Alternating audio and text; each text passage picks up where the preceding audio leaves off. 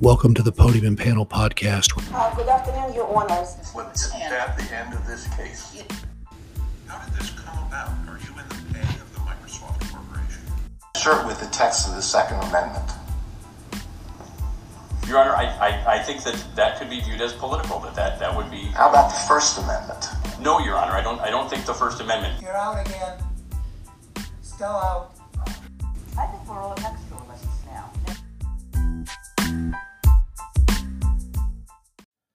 Welcome to episode 48 of the Podium and Panel podcast. This past week, there was little happening in our normal coverage zone of Illinois, Indiana, Seventh Circuit, and the Supreme Court of the United States. But last Wednesday, the Ninth Circuit heard three oral arguments on business interruption claims, and they deal with coverage. And as Pat and I have talked about pretty extensively, we've both been in insurance a long time, and so we thought it's uh, proper to address these three cases. We previously covered the issue of COVID 19 and business interruption when the Eighth Circuit heard a case, Oral Surgeons versus Cincinnati. And today we're going to discuss Mud Pie Inc. versus Travelers Casualty Insurance, Selane Products Inc. versus Continental Casualty Company, and Chattanooga Pro Baseball versus National Casualty Company. We're going to uh, cover cover them in reverse order in which they were argued because the anchor leg was really the most complete coverage of many of the issues, and it was the longest session at its 50 something minutes. Uh, these arguments present a full range of the issues in these kinds of cases, including policies with the virus exclusion and without, allegations of the presence of the virus on the premises or not on the premises, and whether the entire issue should be certified to the California Supreme Court at least once or twice during the three hearings. Uh, the panel asked uh, the advocates whether that made sense. Uh, they also illustrate some of the extreme lengths and stretches of logic uh, that counsel for insureds are, are, going to in order to obtain coverage. Uh, and in some instances, they if, if they can uh, plead facts, then then perhaps it's not quite the, the stretch. We're going to take a really deep dive in these issues because there are so many procedural issues attendant with the substantive ones. So let's get to our first case, Mud Pie. This case deals with a store in San Francisco that was shut down not because of virus on the premises or even infected employees, but because of the shutdown orders and the, the insured asserted that it was the shutdown order and not the virus that caused the damage. The policy had a virus exclusion that the district court did not reach, but which was fully briefed. The thrust of the argument for Mudpie was to seek certification to the California Supreme Court, uh, but there are potential issues with that because they filed in a federal court, so it's hard to argue for a state court to decide the issue when they did not even try to get a state court to decide the issue. There's also an issue of delay, especially as these cases are moving pretty quickly through the courts. Certification would take something like a year or more to decide potentially. Section 532 of the California Insurance Code states if a peril is specially accepted in a contract of insurance and there is a loss which would not have occurred but for such peril, such loss is thereby accepted, even though the immediate cause of the loss was a peril which was not accepted. Pat, why don't you tell us about oral argument in this uh, first of three cases we'll cover today? So, thank you, Dan. Uh, real quick, procedurally, all of these cases are at the motion to dismiss stage. All were filed in federal court, so they were dismissed on a 12b6 motion. So that's the kind of standard we're looking at. It's it's de novo in each of these cases, and it's um, uh, these are all questions of law and plausibility of the various allegations. Uh, Dan just read Section 532 of the ins- of the California Insurance Code, and if you didn't understand it, you're not the only one because I've read it about ten times and I still don't understand it. Um, it it's it's I, I don't get it. Uh, but there it is. It was one of the arguments advanced by the plaintiff that they that they were allowed to get coverage. So I want to start with a with playing a section of the argument where one of the just judges jumps in and asks a question. I'm sorry, I don't know these judges very well, so I, I we're not going to call them by name. I, I, I don't know them. So, uh, but they this is one where one of the judges jumped in, asked a question that really kind of frames the issue. So with that, let's get the let's cue this up and get this played. I mean, I'm, trying to wrap my head around um, the argument. I get the argument that direct physical loss could mean loss of use. except for then we have MRI, and this is the language that I mean you've talked about and we've talked about in other arguments this morning. I mean, MRI says direct physical loss con- contemplates an actual change in the property. So, what actually changed in your client's property from the day before the stay-at-home orders were issued and the day after they were released? What changed is that there was a physical limitation on the use of space. The space itself was being used as a store. It's covered property under the under the coverage clause, and it could no longer be used for its intended purpose. That's precisely what business interruption. But, I mean, you're, you're, that's circular, right? I mean, that's the loss of use. I get, I understand that, but the, um, that's not what MRI says. MRI says an actual change in the property. So the issue in each of these cases begins with, as the judge was getting at, a physical loss or damage to the property. And damage to eh, there there's this tension between is there the difference between these two things? There has to be, otherwise one is surplusage, and that would violate a very basic canon of contract interpretation. Right. So there plainly wasn't damage to, so there has to be physical loss. So what's the physical loss if you're claiming that there was a shutdown order? What? And so their claim is is that it's a uh, they they loss of use uh, as a result of their ability to use it.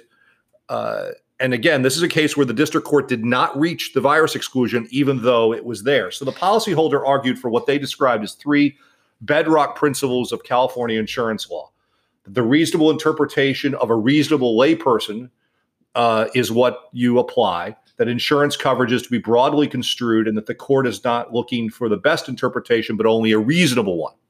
Now we're going to come back to the insurer's argument in response to that, but that's where counsel for the insured started. The property was unavailable, as you heard, because uh, uh, the property was unavailable because of orders regarding limiting gatherings, and the claim this case is based upon the first of the restrictive orders entered in California, not the subsequent ones. There was also a discussion of causation uh, in in California, which applies the efficient proximate cause doctrine. And so the question becomes whether becomes what caused the loss. It seems to me the shutdown order wouldn't have been put in place with no virus. In other words, no virus, no shutdown. So it wasn't that Gavin Newsom just wanted to willy nilly enter shutdown orders. Well, maybe he did, but the reason he gave is that he because of the virus. Yeah. Uh, counsel for the insured contended that the virus exclusion did not include pandemic. It only said virus. I, I don't even know what that means. Uh, if a virus causes a pandemic, that it's the virus. It cannot be that the virus is so widespread as to be pandemic that the virus exclusion no longer applies, which is what the suggestion was. So then we come to counsel for travelers who argued direct, emphasized the word direct, uh, and, and said that the, this is purely economic loss that they're asking for, not physical damage. He challenged the interpretive rules that were uh, sought to be applied by the insurers. I'm sorry, the insurance counsel. Uh, that ordinary he the principles he emphasized were ordinary contract principles apply apply unless there is an ambiguity. There's nothing special about reading a policy of insurance. The court isn't trained to find an ambiguity. And then you have to try to figure out what the words mean in the context and the structure of the policy. And if you can't figure that out, that out, then you go to the reasonable expectations and the principles argued by insurance counsel. But even then, he contended that no reasonable insured would expect business interruption coverage for purely uh, economic loss. The he he talked about uh, his little flowchart uh, as to how to interpret uh, the the clause. He said one, there had there was a physical, there was a covered cause of loss, a risk of direct physical loss. Two, if there was that, then direct physical loss, which would include theft and fire, caused the suspension. Three, there were expenses to repair, replace, or rebuild the property. And four, that then you have to look at the virus exclusion his you know dan started by talking about these as business interruption cases. That's how they've been described certainly right. in the legal media and in the popular media. But his contention was is that this is a property policy and business interruption is just one of the recoveries you can make under the policy. It's not a business interruption policy for anything that's out there. It's out there in the event that you have a direct physical loss. Um, the plaintiff in this case and the and the business interruption applies when you have to repair, replace, or rebuild the property, and they didn't actually have to do any of that. Uh, they also contended there. I mean, there's a ton packed into these cases. Uh, He also contended that the plaintiff wants to read into the uh, the policy all risk instead of risk of direct physical loss. They want to read into it, as I said, business interruption, but that's only a collateral to the expenses of damage to property or phys- direct physical loss to property. And then you heard in the in the colloquy that I played the physical limitation on the use of space, but that's not in the policy either. So then you reach, if you find that there's direct physical loss, well, then you reach the exclusion. And so, how does the exclusion work? You only reach an exclusion if the insuring agreement provides coverage. I, I suppose one can conceive of circumstances where a virus could cause physical damage to property, but then the insured does not even allege the virus was present on their property. They allege it. They don't. They allege that they prevented it from being there by complying with the governor's shutdown order. And then it, they also have this language caused or resulting from that would seem to cover the shutdown order that was imposed because of the virus. Uh, if the virus is not the efficient proximate cause of these shutdown orders, I'm not sure what there would what there would be. Um, Dan, before we go to the procedural issues, any more on the substantive issues uh, in this case that kind of frame all what we're going to talk about in the other cases? I- I, think you covered the bases, uh, Pat. The, the one thing I would say is that uh, what, what I think we'll see from insureds is that there there is expectations that there are policies, many business policies and BOPs and other policies that insureds have businesses. The business interruption is a separate uh, thing. It's for when they're not in business, right? And they're losing economic damages because of it. It's a direct, there is a direct business interruption piece to many policies.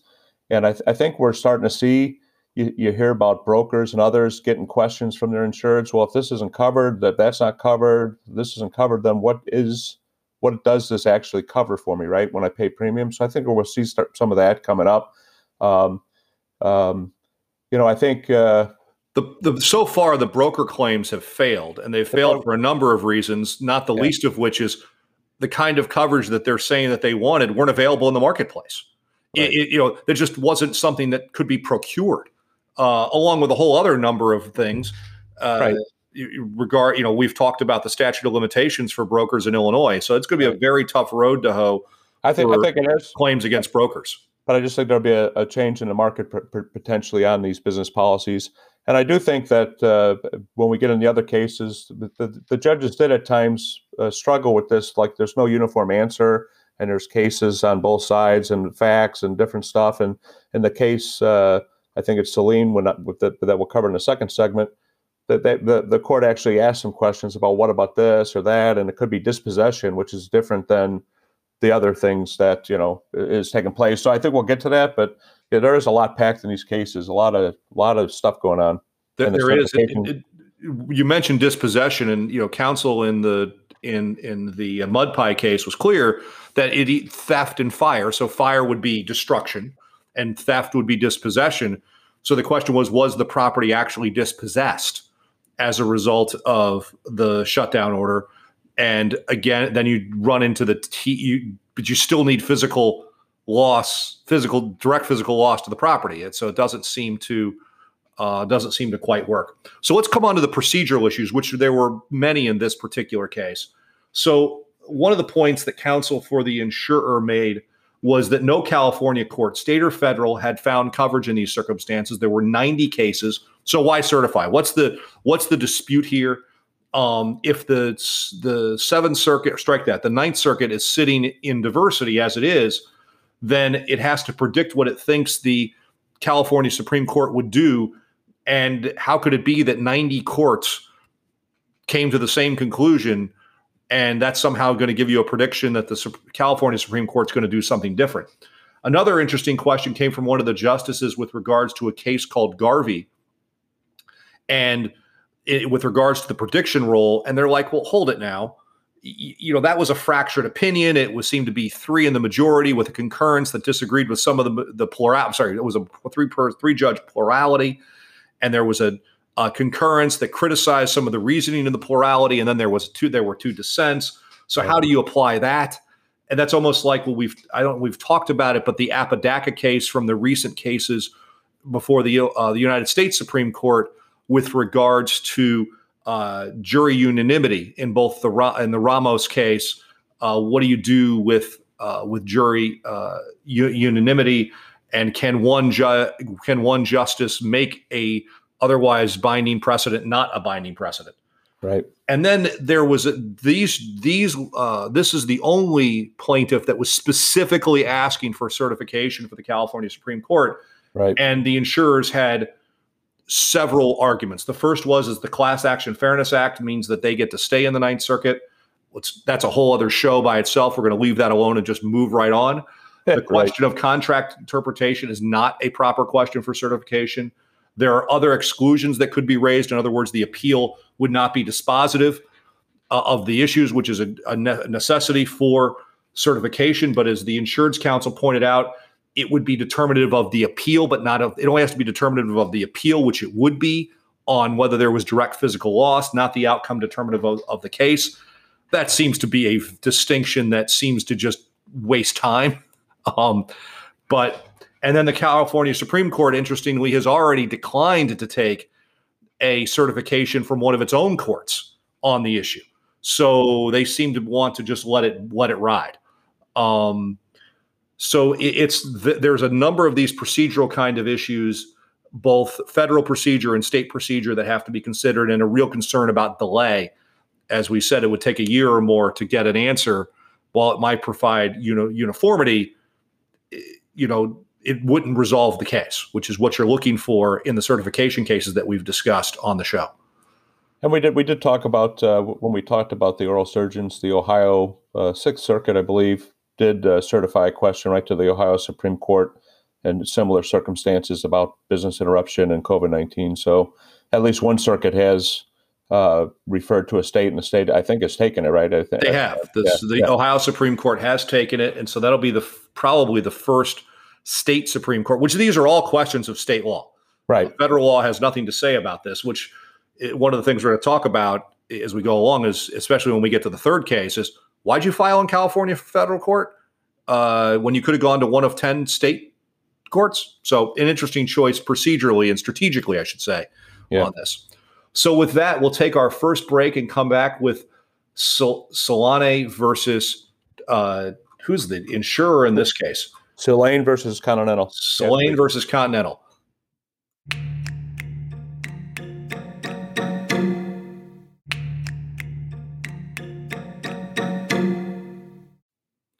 We're back for segment two of the Podium and Panel podcast and talking about Solane versus Continental Casualty. And Solane is a medical equipment uh, supplier in California.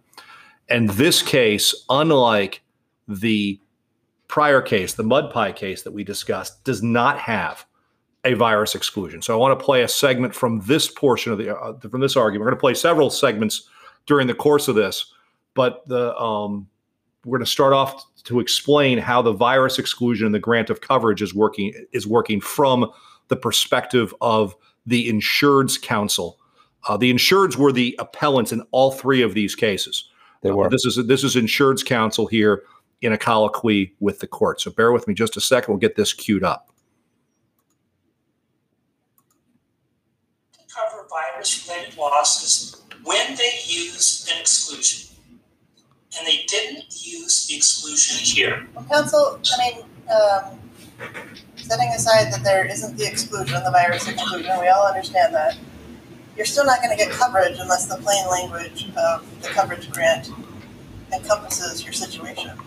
So the question here is whether what happened triggers this property damage grant of coverage language. Um, and so uh, I need you to address that point because that, you know if you, if you don't come within that language, whether there's an exclusion or not matters not at all.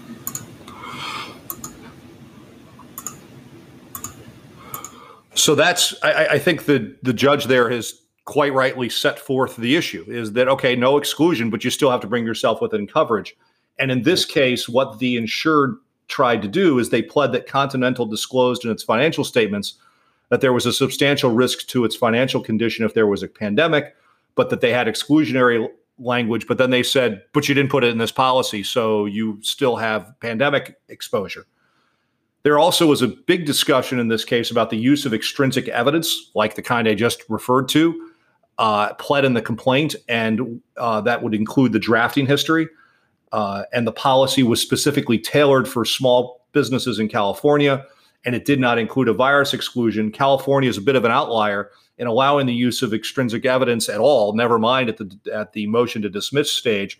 And because that seems to be a substantive issue, not a procedural one, uh, even though they're in federal court, they would get to uh, they would get to use that. So, uh, Dan, why don't you tell us more about the oral argument? Sure. And, and as you mentioned, the insurance counsel, he opened by saying he wasn't going to spend much time, you know, on on the uh, exclusion because there wasn't one here. Uh, they pled historical disclosures of financial risk and financials about pandemics, and the chairman stated that exclusions were uh, applicable to uh, prevent any coverage. As you said, the the commentary and questions uh, led to saying that you still have to have prove that you're within coverage. And the insurance counsel's argument was really the physical change of the property was a change in the air, and that that is a physical change to the property. Uh, they pled that the virus changes the surface of the property by forming fomites on the surfaces of the property. Um, and then uh, you're going to play two segments here. Uh, he was asked if you allege that the virus penetrated the insured premises here, and then uh, he talked about uh, whether it physically attached. So why don't you play those two pieces, maybe back to back, and then we can pick up from there. Also in the airspace. But do you allege that the virus penetrated the, the insured premises here? Yes. There, is there that allegation? Can you, can you, I don't want to interrupt your answer to Judge Moore's question, but at some point, if you could give me that record cite.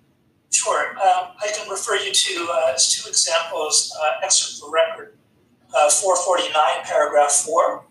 Okay. Excerpt of record 462, paragraph 52. And that one specifically talks about the presence of aerosolized droplets in the air and airspace, altering that air and airspace. Yes, but do, you, that, do you allege that as to your premises? Is that what you, is that your Yes. We're talking about the airspace of our premises. So that was the first, first piece.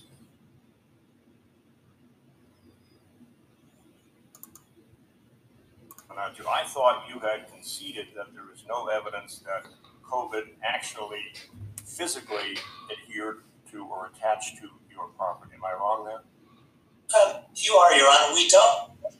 Our, I think what you're talking about is do we allege that the virus was physically present in our premises, as opposed to do we allege that the virus is physically alters property where it is present? And there's a distinction between the two.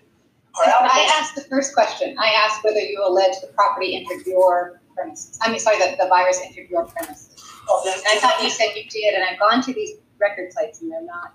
Let me clarify that. I, I misheard your question, Your Honor. I apologize. Our, our answer is the virus does cause physical alteration. We don't allege it entered our premises. That is true. What we allege in that regard in the complaint and in our briefing is we succeeded in mitigation that's the whole point here. Had we not taken mitigation steps, both orders and because we needed to mitigate, which we allege right up front in the complaint in paragraph one. And if you look at the AIU decision, California Supreme Court decision, California Supreme Court recognizes that whether the government tells you to do it or you do it voluntarily, it still can constitute mitigation.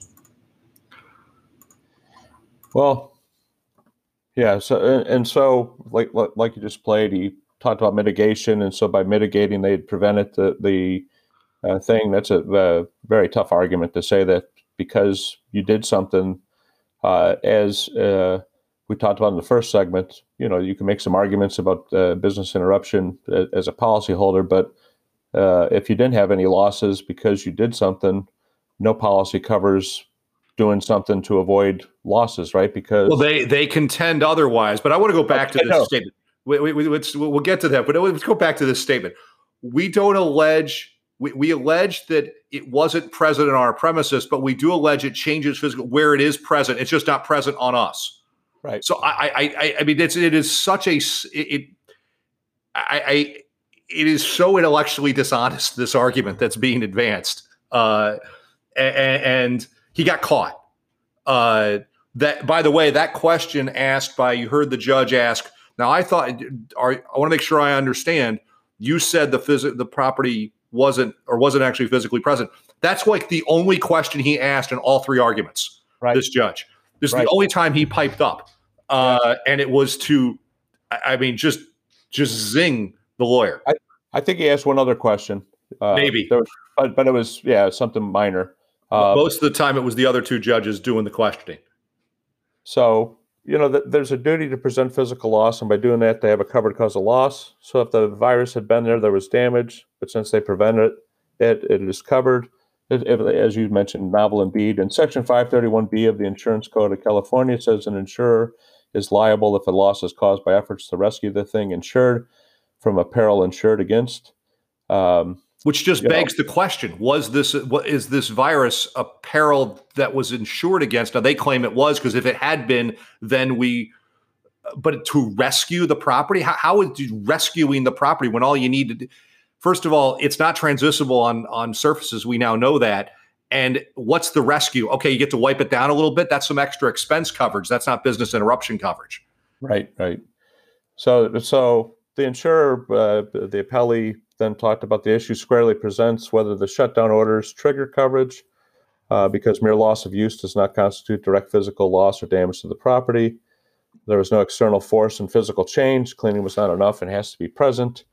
Uh, the judges, uh, uh, you know, this, this external force thing, I think he conceded, which is is proper because you know the virus is an external force.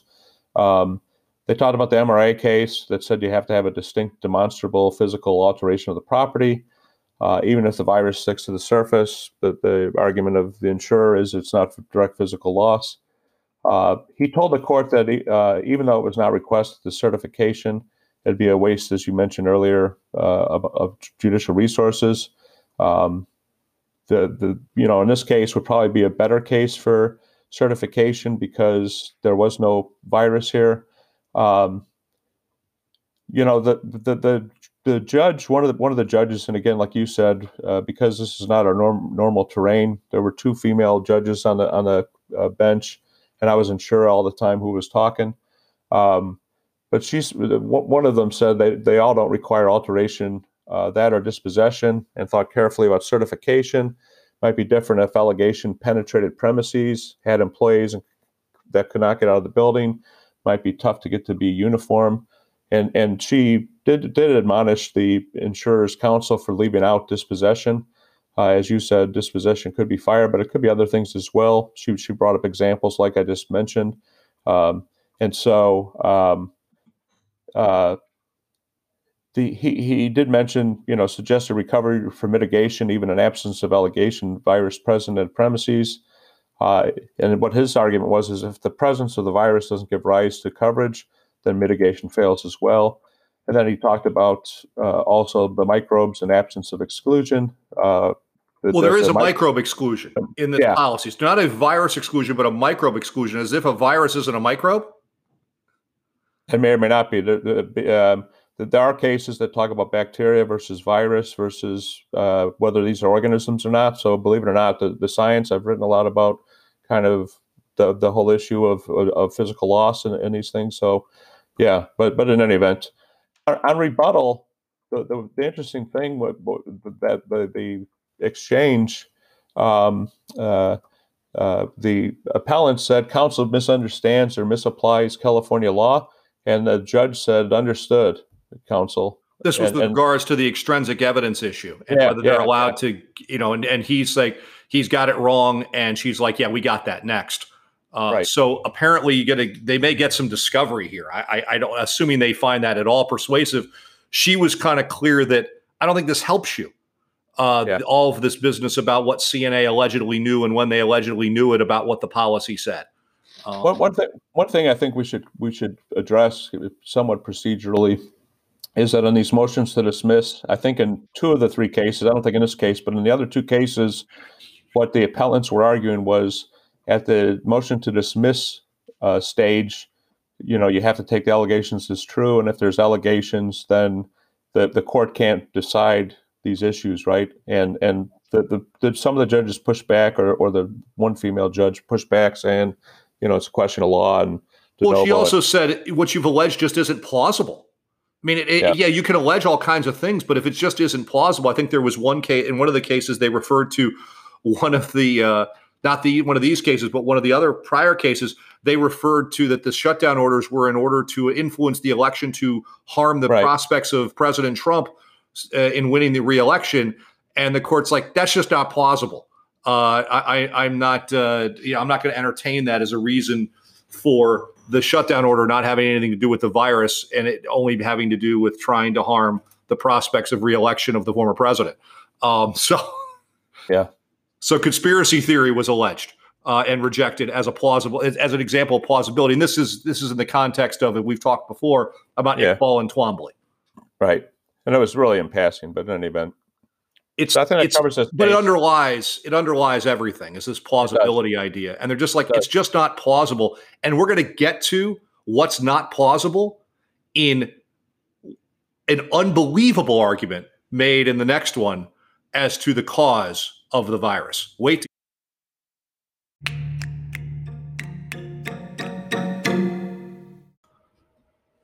Hey, Podium and Podcast listeners. If you want to get in touch with the show, you can drop us a line at podium and panel podcast at gmail.com. Please let us know about cases you're interested in or guests you'd like us to interview. You can also follow Dan and I on LinkedIn, as well as the Podium and Panel podcast page on LinkedIn. We look forward to hearing from you.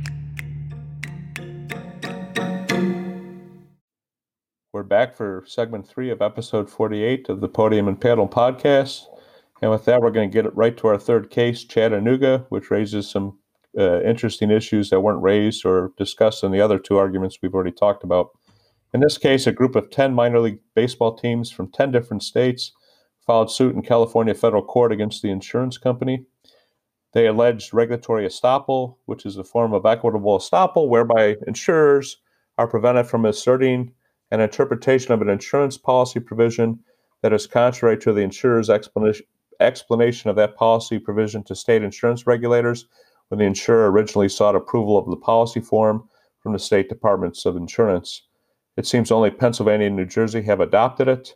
Uh, and, and, what happens in, in, in uh, this forum and the virus exclusion that came out in 2005 or 2006 is that ISO, which is the main licensing body for property and casualty insurers, filed uh, the endorsement. They also filed a, a, filing memorandum that explained what the exclusion was intended to do and what it was intended to cover. In this case, the policy did have a virus exclusion, unlike the prior case, but the language in that virus exclusion did not have an anti concurrent cause language, which is why they alleged all these various causes of loss.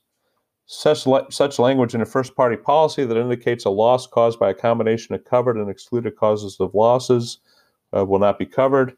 An ACC provision, as it is commonly abbreviated, applies in either sequential cause situations where the first event sets in motion a chain of events that causes a second event that causes the loss. And sometimes you, you the cases when I taught insurance law had to do with uh, arcing of, of uh, electrical uh, towers that then caused electrical outages, which then caused flooding, or those types of sequential cause situations or, or more than one, yeah, or or more than one cause at the at the at the outset. Right, concurrent cause situations, and if any cause of loss falls within the terms of a policy exclusion that is accompanied by this ACC language, the loss will be excluded, regardless of whether another unexcluded cause of loss qualifies as the proximate cause under the jurisdiction's common law rules. Insureds presented a very unique theory of five sources of damages, as Pat mentioned in segment two, and they argued that because of the absence of the anti concurrent cause language and where they argued various causes of loss, the virus exclusion could not work to bar coverage at the motion to dismiss stage. And again, they conceded at some length that they may lose at the trial uh, on an actual trial or, or summary judgment, but that they were entitled to at least get past the motion to dismiss. And the, the argument was government inaction at the beginning of the virus allowed the virus to spread, uh, to be on the insured's property, the government should have prevented the spread. Uh, the Major League uh, Baseball was to supply players to these 10 baseball teams. and there was distinct civil authority orders. The district court held that the causes were not plausible or that they were not independent of the virus. Efficient, efficient proximate cause cannot apply as a matter of law because of all of the various causes, and then the parties are just left with the various state laws that apply. Pat, tell us about oral argument in this case and some, uh, as you mentioned, some uh, discussion of why they filed in federal court in the first place. So, counsel for the insureds claimed that the application of the exclusion is a quintessential question of fact that cannot be decided at the motion to dismiss stage. So, in addition to, to arguing both government inaction and government action caused the spread of the virus, unbelievable. Uh, the court didn't buy the it's a we can decide uh, the application of an exclusion on a motion to dismiss uh, and then just try to distinguish the application by alleging all of the causes in the chain. Uh, it, it, as I as I think as we said at the outset, there's a bit of mental gymnastics being tried by the insureds to try to find. You see all the different ways that they've gone. In this case, they actually do allege the, the virus was on their premises, um, unlike the other the other two. The plaintiff is asserting that they get past the motion to dismiss stage to get discovery and make the insurers show what the predominant cause was in order to get past the fact or to make use of the fact there isn't this anti-concurrent cause language and to get past the efficient proximate cause standard in California to be able to, be able to apply the ver- the laws of the various states, which in some states would allow them to portion out uh, how much of the cause was covered and how much of the cause was not covered. I'm going to play a section of the argument that kind of really encapsulates the insurer's argument here uh, that may be very helpful in kind of explaining how this works both from both perspectives and why uh, um, they argued the way that they did. Wouldn't have to go to this to the ten different states and look to how they handle allegations where there's concurrent cause allegations, and we seem to be saying said it a couple times now. Just look at the exclusion without resorting to the to the law of the several states. Can you explain that to me? Yes, uh, because an efficient proximate cause analysis only applies when there's a covered cause and an uncovered cause.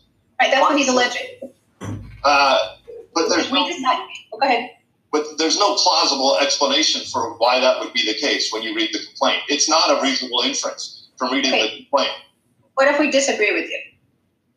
The- I Uh, think that there's a, and we want to rule on this as a matter of law. Let's decide we get there. And we think we can rule on this matter of law. There's not a question of fact. Then we, then at that point, wouldn't we look to the, the ten different states? Uh, you would, Your Honor, but there would be two things you'd have to do before you get to an efficient proximate cause analysis. One is you would have to say there's a cause uh, set forth in the complaint that doesn't result from the coronavirus, and the virus exclusion therefore doesn't apply. Uh, Or, or, or, or at least there's a question of fact about that, right? At least there's a question of fact. Yes, well, I think what the question would be is whether the complaint sets forth a plausible explanation other than the coronavirus. Right. Okay, so that would be that exclusion. Then there is also the exclusion for um, lapses, cancellation, or um, suspension of any contract. And you would have to then say that doesn't apply here. And then you could do an efficient approximate cause analysis. And um, th- that, that analysis, you know, the, the test there is what cause predominates and led to, set forth in the chain of motion, uh, the other causes. And there is no. Well, al- almost, almost, uh, right? Because let's just say for this hypothetical that I'm not finding that your argument regarding the other exclusion to be persuasive. You just take that as a, as a hypothetical given for now, right? And, and then we get to the law of the very various states, and the and the, and the one you just clarified, I think, is, is California, and, and the efficient, efficient proximate cause analysis seems to me to be awfully similar in about eight of those states. It's a So you can kind of get a flavor of how the insurers see this policy as working and how these various parts go together. It's what the the thrust of the argument, I think, as you heard, is that we we didn't get the, we only got an articulation of three of the five causes that they laid out. They didn't Right. talk about the other three, uh, but of the three they listed, government inaction. Counsel's like, well, then that means the virus just did it on its own. So that just points to more virus, not less. the Major League Baseball didn't supply players to the minor league teams for the first time in 100 years. Uh, why didn't they do that? Oh, that's because of the virus.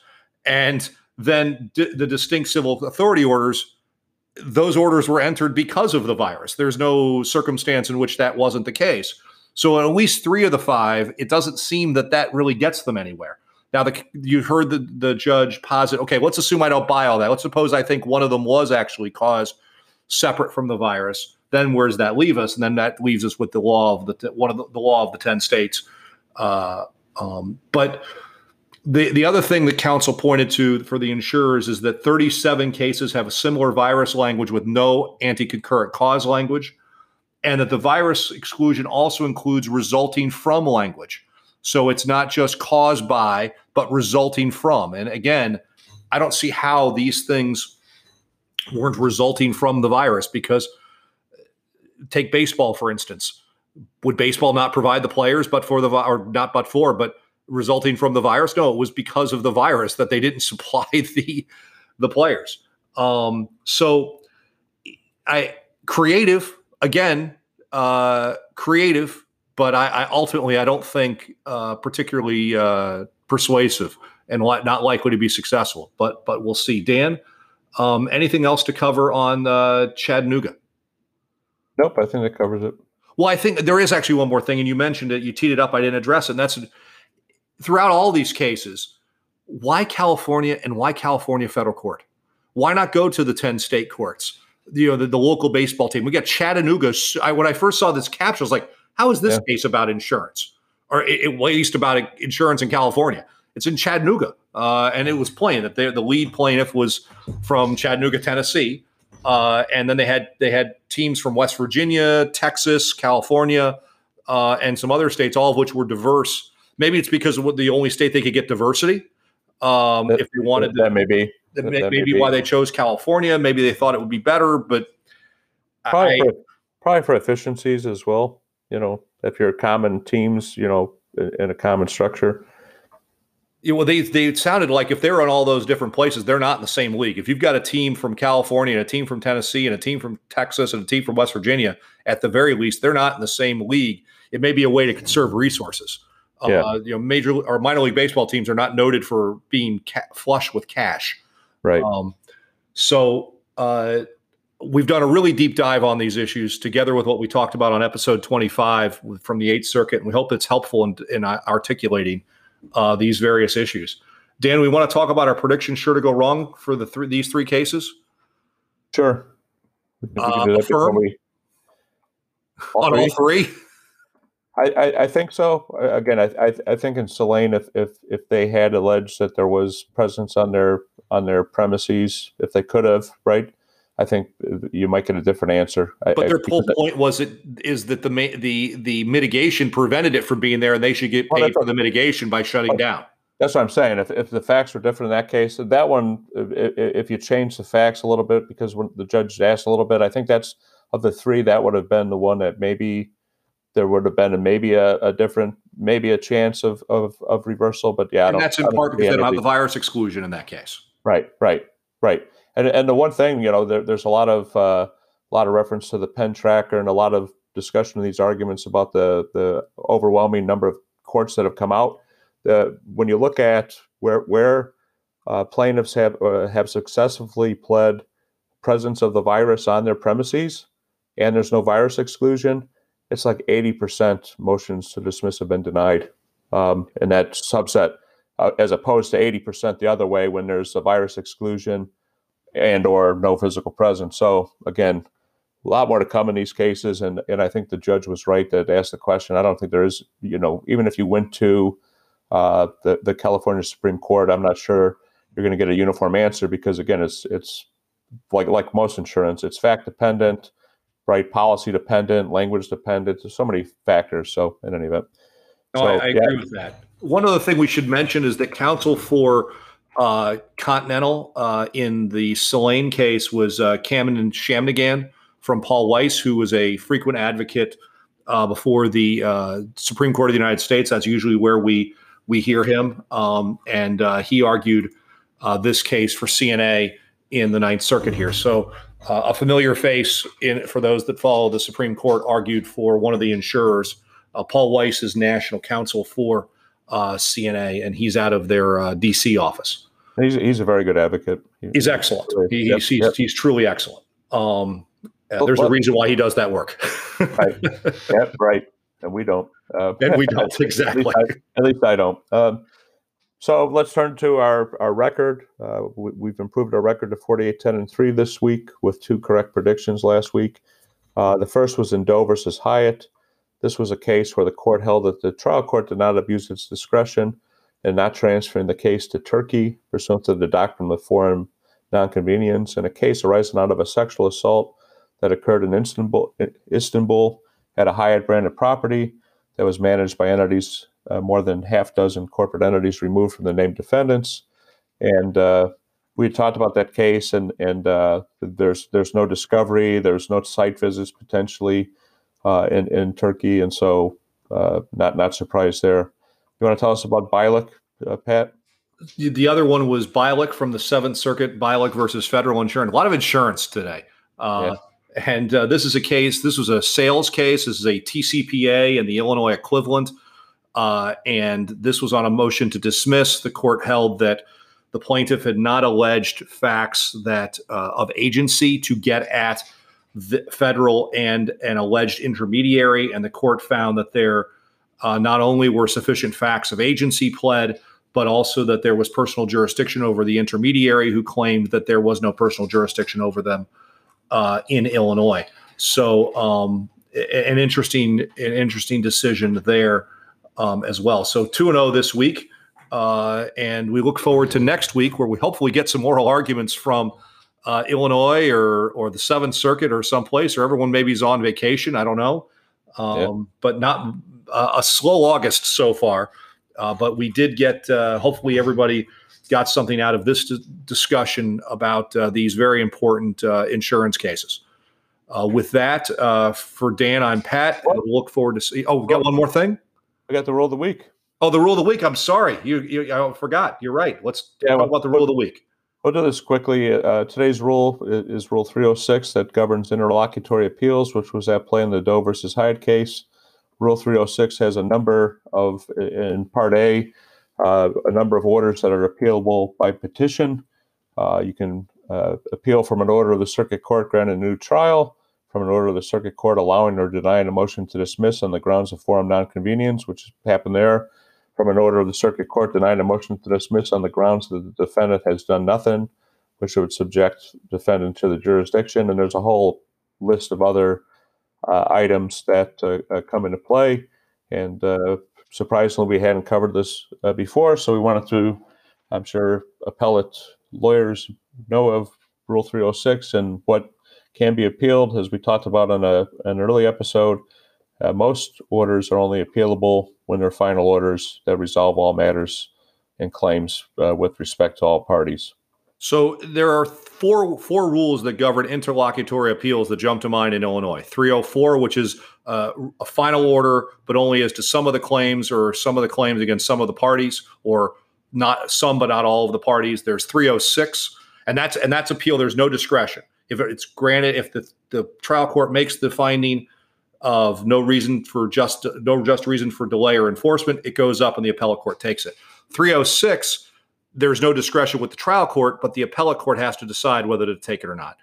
Then you have 307, which are injunctions, which are on a very fast schedule, and there's no discretion there. And then there's 308, where there's both discretion with the trial court whether to take the certified question or to issue the certified question, and with the appellate court as to whether to take the certified question. So you have different varieties of how to get uh, an interlocutory order up to the appellate court in Illinois, and 306 is one of those that uh, only requires discretion with the appellate court.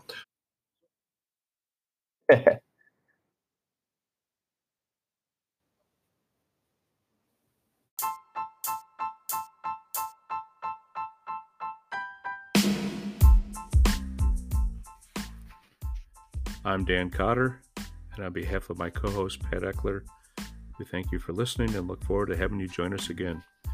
Please follow us on LinkedIn and read our columns in the Chicago Daily Law Bulletin. Please join us again at the podium and panel.